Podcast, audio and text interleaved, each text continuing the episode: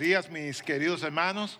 Qué bueno que están aquí con nosotros en el día de hoy, celebrando el nombre del Señor.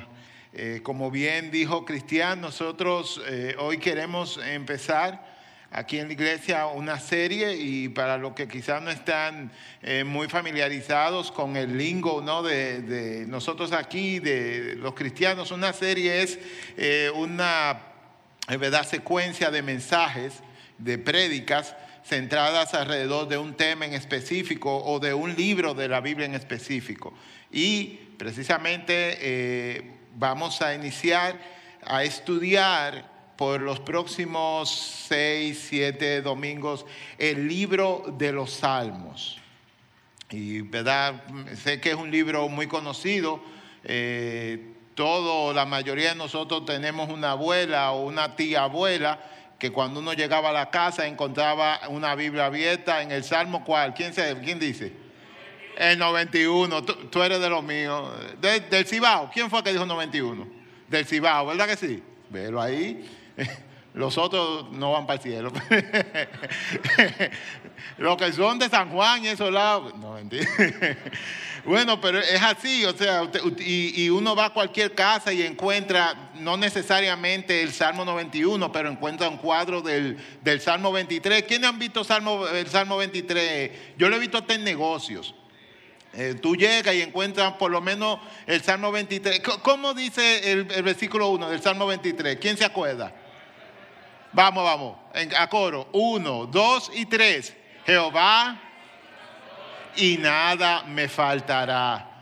De hecho, la mayoría de la gente, los versículos que más se sabe de la Biblia son precisamente salmos. Y no, no, debe de llamar eso la atención porque primero, para empezar, le voy a decir algunos datos ¿verdad? Del, del libro de Salmos. Es el libro más largo de la Biblia en cuanto a capítulos se refiere. El libro tiene nada más y nada menos que 150 capítulos, más de la mitad que su competidor más cercano, que es el libro de Isaías, que solamente tiene 66 capítulos. Eh, los salmos también tienen, ¿verdad?, el capítulo mucho más eh, largo, por lo menos con más versículos de la Biblia, que es, eh, a ver quién sabe, el Salmo 119. ¿Y cuántos versículos tiene el Salmo 119? ¿Quién? Muchos, bastante, ¿no verdad? Tiene 176 eh, versículos.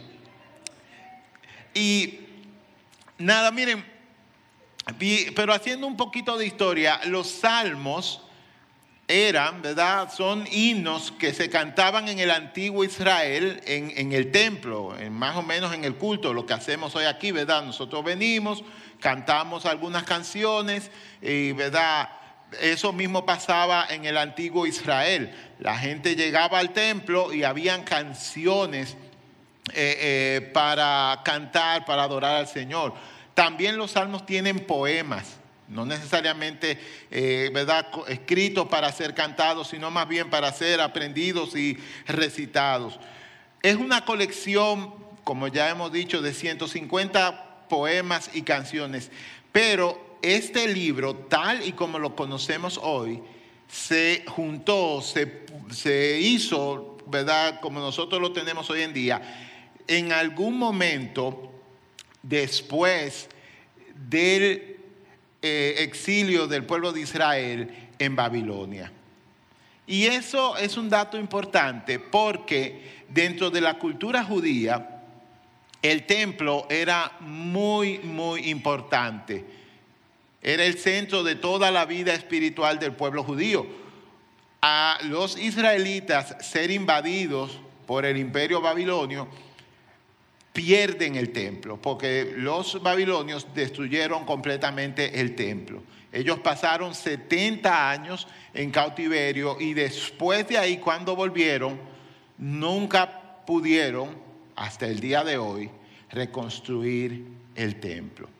Entonces, eso afectó mucho la moral del pueblo judío y por lo tanto dijeron, mira, vamos a tratar de hacer una especie de templo virtual y se agarró y se puso junto todos los salmos, todas las canciones, los poemas que se asociaban con la vida del templo, con el culto en el templo. Y de ahí sale el libro de los salmos. La mayoría de las personas desde que se habla de salmos piensa en el rey David y tiene razón porque David escribió ¿verdad? muchos salmos. 73, como pueden ver aquí eh, detrás de, la de mí en la pantalla. También hay salmos escritos por eh, un señor llamado Asaf, que escribió 12. Los hijos de Coré escribieron 11. Emán y Etán 2. Entre Salomón y Moisés 3. Y Anónimos 49. O sea, un tercio, ¿verdad? Porque son 150. Casi un tercio de los salmos son anónimos.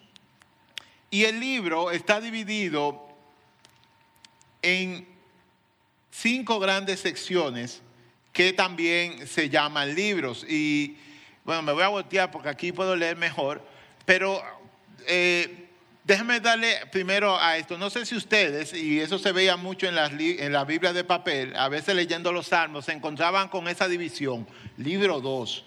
Si van en su Biblia, van a encontrar que en el primer salmo dice libro 1 y después en el 42 el libro 2. Y eso se debe a que el libro en sí está dividido por sus autores originales en cinco libros. Y algo que, que ayudó a los traductores ¿verdad? de nuestro tiempo a entender eso es que cada libro terminaba eh, ok, parece que eso no salió. Pero cada libro terminaba diciendo, bendito sea el Dios de Israel y, y, algo así, ¿verdad? Por el estilo, y ayudó a los traductores a dividir el libro de Salmos en estas cinco grandes secciones que nosotros tenemos hoy. Los temas del libro en específico son tres, a pesar de tener tantos capítulos, usualmente los salmos hacen hincapié en uno de estos siguientes temas.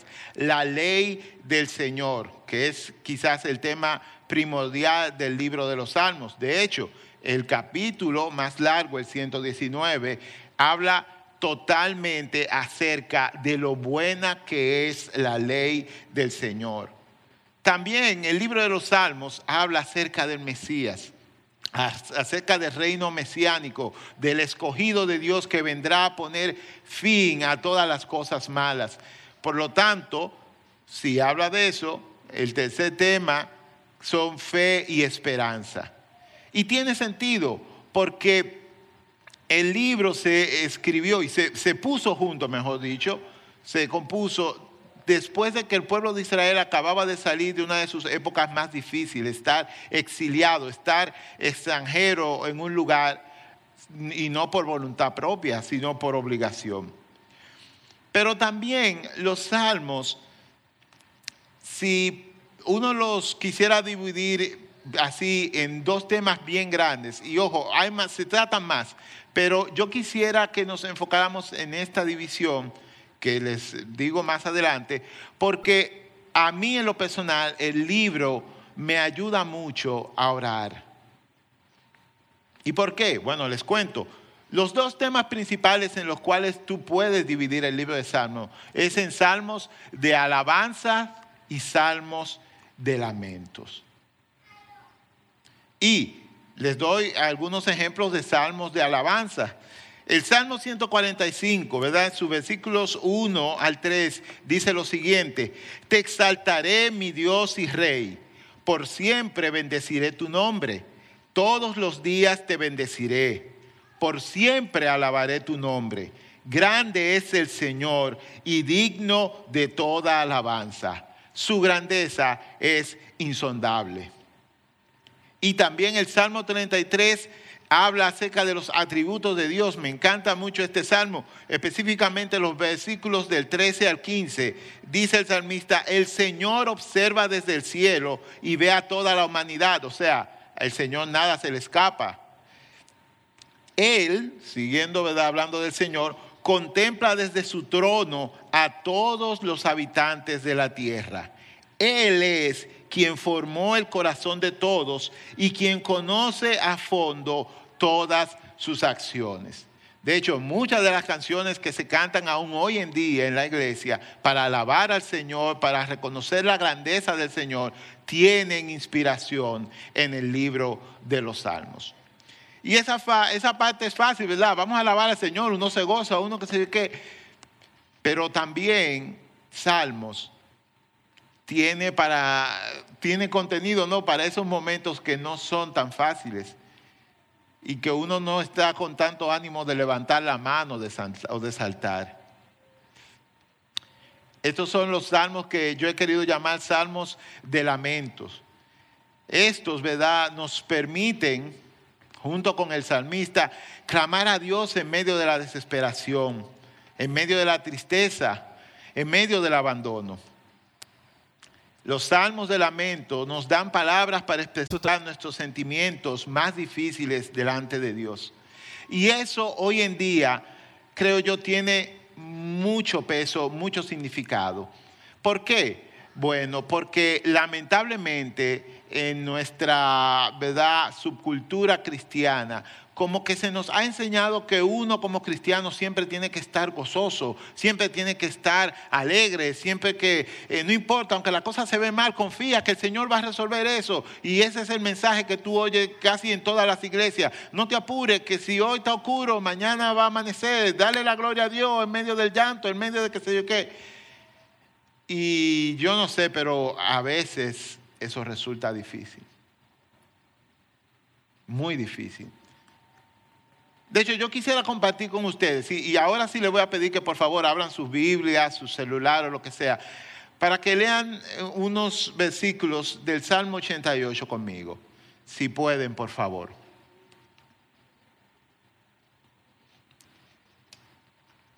Y es un salmo muy especial porque el salmista, y les comento en lo que ustedes buscan, habla acerca de lo mal que él se siente de lo frustrado que está con la vida. Y aunque muchos de estos salmos de lamentos terminan, bueno, pero bendeciré al Señor aún en medio del dolor y toda la cosa, este específicamente no acaba así. Vamos a leer el Salmo 88, los versículos del 13 al 15. Dice el salmista, yo, Señor, te ruego que me ayudes por la mañana busco tu presencia en oración. ¿Por qué me rechazas, Señor? ¿Por qué escondes de mí tu rostro? Yo he sufrido desde mi juventud. Muy cerca he estado de la muerte. Me has enviado terribles sufrimientos y ya no puedo más. ¿Quién no se ha sentido así alguna vez como que ya no puede más? Y el que no se ha sentido así, felicidades, eres joven. Sí, no ha vivido. ¿Verdad que sí? Si, si tú nunca te has sentido como que tú no puedes más, entonces te digo prepárate porque viene. Lamentablemente es así. La vida es muy injusta, muy difícil. Y cuando tú menos lo esperas, viene el problema. A veces tú estás tranquilo y suena, no sé cuánto le ha pasado, que recuerdan esa llamada que cambió la vida de uno. Tu papá está interno, sufrió un infarto. A mí me pasó eso. O el médico te llama y te dice, bueno, mira, yo quiero que tú vengas para que hablemos de los análisis que son momentos muy difíciles y son ejemplos. Hay muchos más. La muerte de un familiar. Y uno se siente, como dice el salmista en el versículo 14, ¿por qué me rechazas, Señor? ¿Por qué te escondes de mí? ¿A quién no le ha pasado que ora, ora, ora y ora y ora y ora y Dios no responde?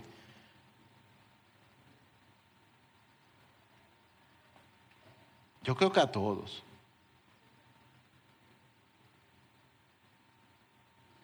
Y lo bueno, lo bonito, lo interesante del libro de los Salmos es que nos muestra que no estamos solos con esos sentimientos. Y que no debemos de esconderlo como a veces se predica. No, no, tiene que gozarte, hermano, tiene que qué sé yo qué. O sea, a veces uno viene a la iglesia más por la responsabilidad que por el deseo. ¿Sí o no?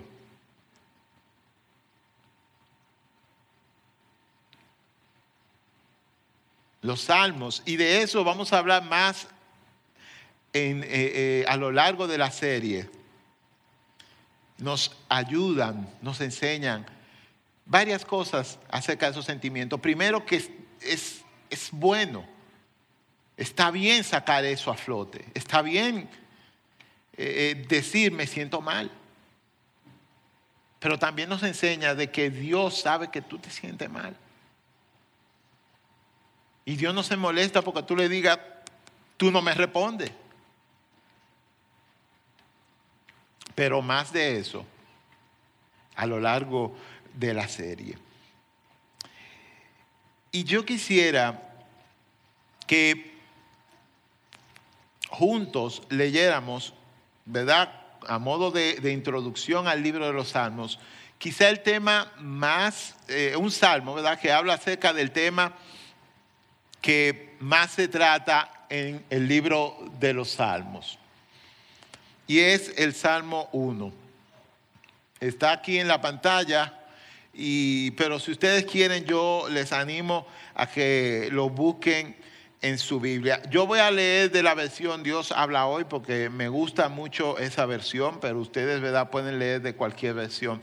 Y yo quisiera, ¿verdad? Antes de finalizar, que leyéramos este salmo, este salmo pensáramos, analizáramos un poquito y después de ahí, ¿verdad? Orásemos. Dice el Salmo 1, feliz el hombre, eh, bueno, lo tienen.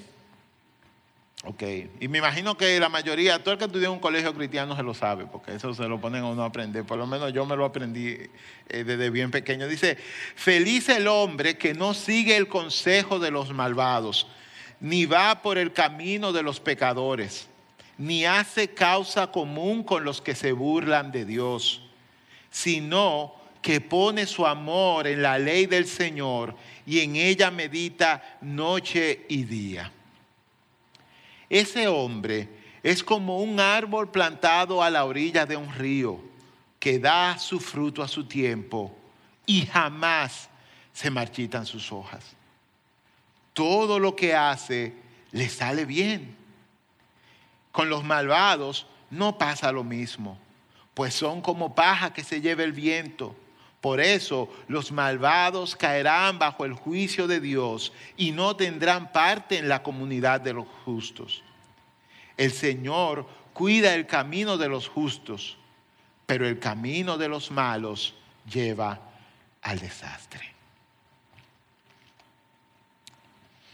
El Salmo 1, ¿verdad? Seis versículos bien cortos, hace un contraste entre las personas que siguen la ley de Dios, o no solo que la siguen, que la aman, que aman la ley de Dios, versus aquellos que hasta se burlan de Dios. Y yo creo que este mensaje ha sido relevante toda la historia, pero hoy en día es más relevante que nunca.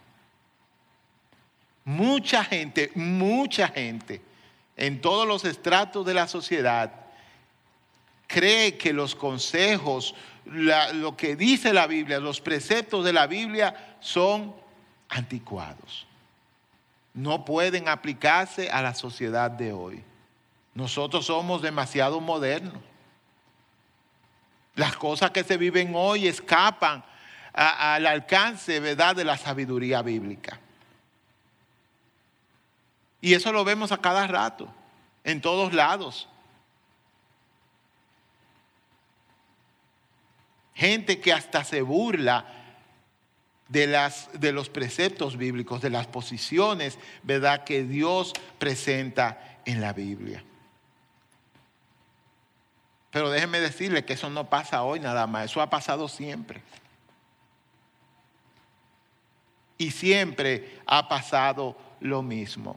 Esas personas, como dice el salmista, caen bajo el juicio de Dios, son, dice, como paja que se lleva el viento.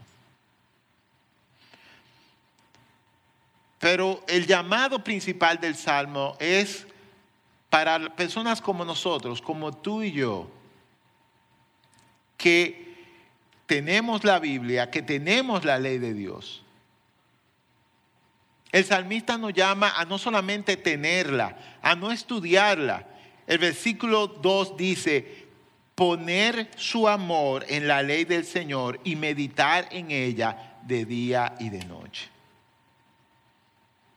Ahora, ¿cómo yo voy a meditar en algo que no conozco?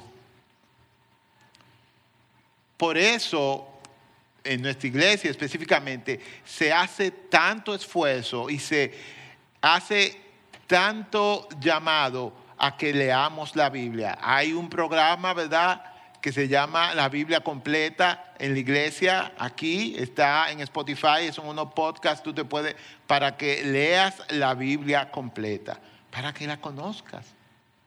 Porque, y eso es algo que yo estoy seguro que todos ustedes saben, no se puede amar lo que no se conoce. A usted le puede gustar, a usted le puede parecer bien, pero amar, amar solamente se da cuando uno conoce. Aplica tanto para personas como para cosas. Así que un consejo para ti en esta mañana. Estudia la palabra de Dios. Lee la palabra de Dios. Atesora la palabra de Dios. Si de verdad quieres amarla.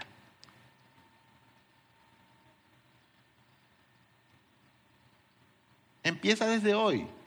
Trata de sacar un tiempo diario para leer la palabra de Dios. Y fíjate que no es solamente para que la ames y ya. El salmista ofrece una bendición y dice cómo le va a ir al que ame y ponga en práctica la palabra de Dios. Lee conmigo el versículo 3, por favor. Ese hombre o esa persona que ama y pone en práctica la palabra de Dios, dice el salmista, es como un árbol plantado a la orilla de un río. Yo no sé si para nosotros, ¿verdad? Citadinos, muchos, esa imagen tiene mucha fuerza, pero yo que brego con, con agua, y de eso podemos hablar más tarde, eh, me ha tocado ver muchos árboles plantados cerca del río. Y cuando tú vas acercándote, tú ves que los árboles que están medio lejos del, río tienen el tronco así. Y el que está en el río o en la orilla del río tiene el tronco así. Usualmente es muy frondoso, lleno de frutos, lleno de hojas, no tiene hojas secas. Porque está junto a corrientes de agua. Así compara el futuro de la persona que lee la Biblia, el salmista, de la persona que ama la ley de Dios. Y termina el versículo, el versículo 3 diciendo, y todo lo que hace, todo lo que emprende, le sale bien.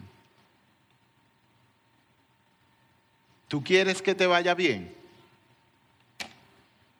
Ya te dije lo que hay que hacer. Y no tuviste que ir a pagar un curso de coaching por ahí. si tú quieres que te vaya bien, ama la ley de Dios, ponla en práctica. Y todo, dice la Biblia, que te va a salir bien. En los próximos domingos vamos a estudiar, vamos a estar estudiando los salmos vamos a ver muchas cosas interesantes del libro. Pero el libro empieza con ese llamado. Ama la ley de Dios y ponla en práctica. Yo quiero y es mi oración a Dios que en los próximos domingos tú te concentres en, en absorber todo lo que el Señor diga a través de las personas que van ahí parándose aquí a hablar acerca del libro de los Salmos. Pero más que nada, si por alguna razón tú no tienes esa disciplina diaria de tomar tu Biblia, leerla y orar, ojalá y que a partir de hoy eso cambie para que te vaya bien.